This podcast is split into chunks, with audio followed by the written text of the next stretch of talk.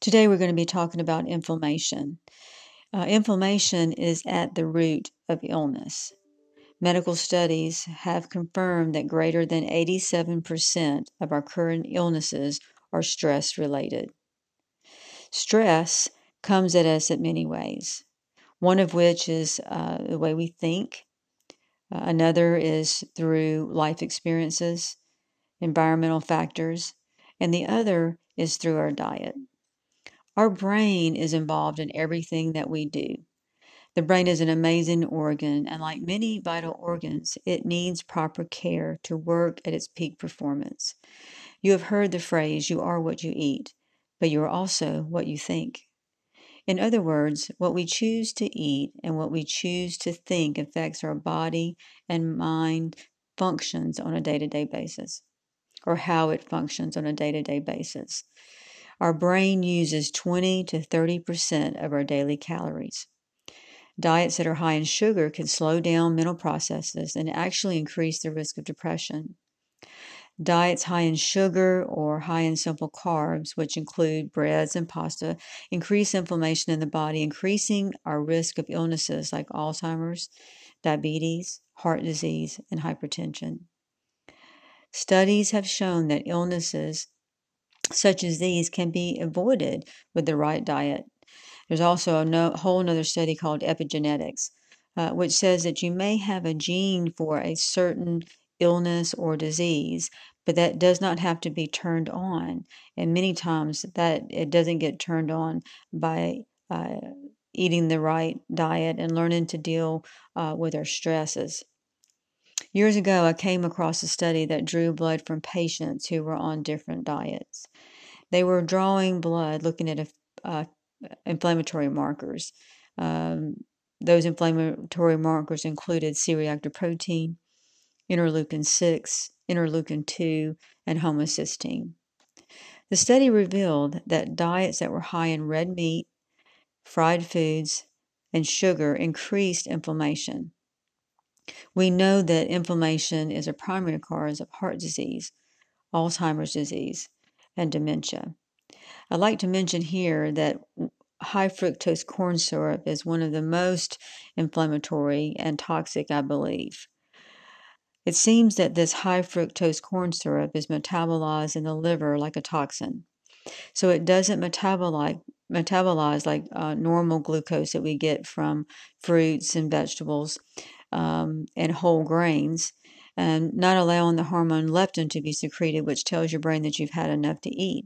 So basically, you're in the cycle of always feeling hungry. Your brain is not getting the information that it's had enough to eat. As a practitioner, I see elevated liver enzymes and fatty liver all the time. I really feel like that this high fructose corn syrup, and of course other processed uh, things that we eat today in our standard American diet, is a contributing factor uh, to this fatty liver. Interleukin 2 is a protein that regulates white blood cells that are part of our immune system. It is a cytokine signaling molecule in the immune system. Interleukin 2 is involved in many bodily processes, but I will only point out a few. Interleukin 2 is involved with carbohydrate binding, positive regulation of inflammatory response, and negative regulation of heart contractions. We have already learned that inflammation is at the root of most of our illnesses, and we see that interleukin 2 has a negative response on the heart. It is genetic, genetically related to type 1 hypersensitivity and type 1 diabetes. Interleukin 6 has both pro inflammatory and anti inflammatory effects on the body. It is secreted by T cells and macrophages in response to infection or tissue trauma, especially burns. Interleukin 6 is involved with many bodily processes such as body's response to yeast, viruses, insulin, and cold. Interleukin 6 is involved in the process of gluconeogenesis, and gluconeogenesis is a, is the release of glucose into our body from cells in our liver and our kidneys. This process is stimulated by cortisol, which over time suppresses our immune system and increases fat storage. Homocysteine is a non protein amino acid that at increased levels in the blood causes endothelial cell injury, promoting inflammation that leads to athero- atherogenesis or plaque in the arteries. Homocysteine is associated with heart disease, stroke, and blood clots. Lastly, C reactive protein or uh, CRP is a protein in the blood that that rises um, due to inflammation and has a negative effect on vasodilation and lipid storage. C reactive protein has a strong correlation with heart disease. I hope you're seeing that decrease in inflammation is key uh, to living a, a healthy, healthy life. We do this, I believe, in several ways. Uh, first, right thinking and believing. You know, we've talked about this before that the brain is connected to the immune system through small little vessels. When we have negative, fearful, worry thinking, it releases chemicals uh, into our system that affect us negatively. It can cause our heart rate to go up. It can cause us to have constipation. Worst case scenario, we're in a panic mode and we have tingling in our hand. We can actually even uh, pass out. The other way that we can learn to deal with stress is learning to meditate or pray. And then lastly is diet. This is where I'd like to talk to you about a little bit more about meditation or um, mindfulness, if you would uh, another term for it would be, would be mind, mindfulness. And so, what do we mean by mindfulness? Mindfulness is, I believe, um, is remembering, being being intentional on our thoughts. Uh, in one way, mindfulness is actually practicing the presence of our Lord Jesus, or practicing uh, His presence in our daily lives. It's a form of of worship. It's a form of intentionally turning our mind um, and giving, uh, turning our mind to the Lord and, and releasing these stresses of the day. It says uh, in Scripture that uh, He says, Come to me, all who are weary and heavy laden, and I will refresh you. Psalms 1, 2, and 3 says this But his delight is in the law of the, law of the Lord, and his law he meditates on day and night. He is like a tree planted by the streams of water, which yields, yields its fruit in season and whose leaf does not wither. Whatever he does, prosper. The word law uh, in this scripture is not the Ten Commandments, but it's the new command that Jesus gave us in the New Testament. It is not a religious practice, but a heart and mind connection to the Holy Spirit through the practice of worship or mindfulness. John 15, 12 says, My command is this love each other as I have loved you. Friends, you and I have been created to bear much fruit and to bear fruit that lasts. John 15, verses 16 and 17 says, You did not choose me, but I chose you and appointed you to go and bear fruit, fruit that will last. Then the Father will give you whatever you ask in my name. This is my command that you love each other. Mindfulness or meditation is simply worship. Kim Walker Smith, uh, who is part of Bethel Worship, defines, uh, or Bethel Music, I should say, defines worship very well in her teaching on the Holy Spirit and worship. She defines worship as God pouring out his love upon us, and in response to his love, we turn and give love back to him. It is through worship that we become like the tree in Psalms 1. The tree becomes strong and immovable when it's, when it's planted by the stream. The stream is a picture of the Holy Spirit, who is called the living water. As we connect our hearts and minds to the Lord, He gives us the living water, which in turn wells up in us to be poured out on others around us. His presence refreshes us and makes our leaves green. When I think of the color green, I think about new growth, health, and new life.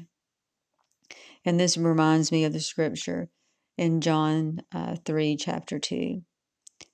I like the Passion Translation, and it says this Beloved friends, I pray that you are prospering in every way and that you continually enjoy good health, just as your soul is prospering.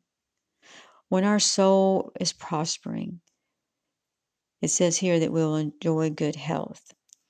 I do believe that part of enjoying good health is learning to connect with the Holy Spirit, connect with our Father in heaven through the practice of prayer, meditating on His Word. His Word is powerful. It says in the Bible that His Word is like a hammer that breaks down the most stubborn of strongholds. A stronghold is an area of wrong belief. When we believe wrong, many times it leads us uh, into uh, thinking that can be harmful for us. And, and some of that thinking is not knowing who we are in Christ, not knowing what we have as a benefit of a child of God. There's so much in the Bible that we could spend uh, so much more time with that, but I, I just encourage you to get in there and find out what are the promises of God. First and foremost, we must learn to love ourselves. If we don't love ourselves, then we surely cannot learn to love anybody else. It is in that time of, of worship, in that time of prayer, in that time of meditating on the Word of God that we, we learn who we are, that there's a transformation, there's a heart and mind transformation that happens, that we begin to be transformed into His image and into His character. And He wants to bless us so that we can be a blessing to others. So I leave you with this prayer uh, today. And this is my prayer uh, for you, those who are listening today. This is Paul's prayer in Ephesians chapter 3, uh, verses 16 through 21. I pray that out of his glorious riches he may strengthen you with power through his Spirit in your inner being, so that Christ may dwell in your hearts through faith. And I pray that you, being rooted and established in love, may have power together with all the Lord's holy people, to grasp how wide and long and high and deep is the love of Christ, and to know this love that surpasses knowledge, that you may be filled to the measure of all the fullness of God. Now, to him who is able to do immeasurably more than all we ask or imagine, according to his power that is in work that is at work within us, to him be the glory in the church and in Christ Jesus throughout all generations, forever and ever. Amen. Thank you for listening today. Please, I just encourage you uh, to be mindful. We, we do live in a stressful word, world. And you know, we can't get rid of all stress. Matter of fact, we didn't have some stress, we wouldn't get up and go to work. I mean, you know, that's not realistic to think that we can get rid of all stress. But to live a happy, healthy life, we've got, we can't carry the burdens of every day. We weren't meant to. And in that relationship with Christ, He's the one who bears the burdens. He's the one who encourages every day to lift lift ourselves up and to continue on this on this journey every day. So I encourage you to engage Him. Allow Him to carry the burdens of your day. Allow Him to heal your heart. Allow Him to teach you how to go from glory to glory to glory. Have a blessed day.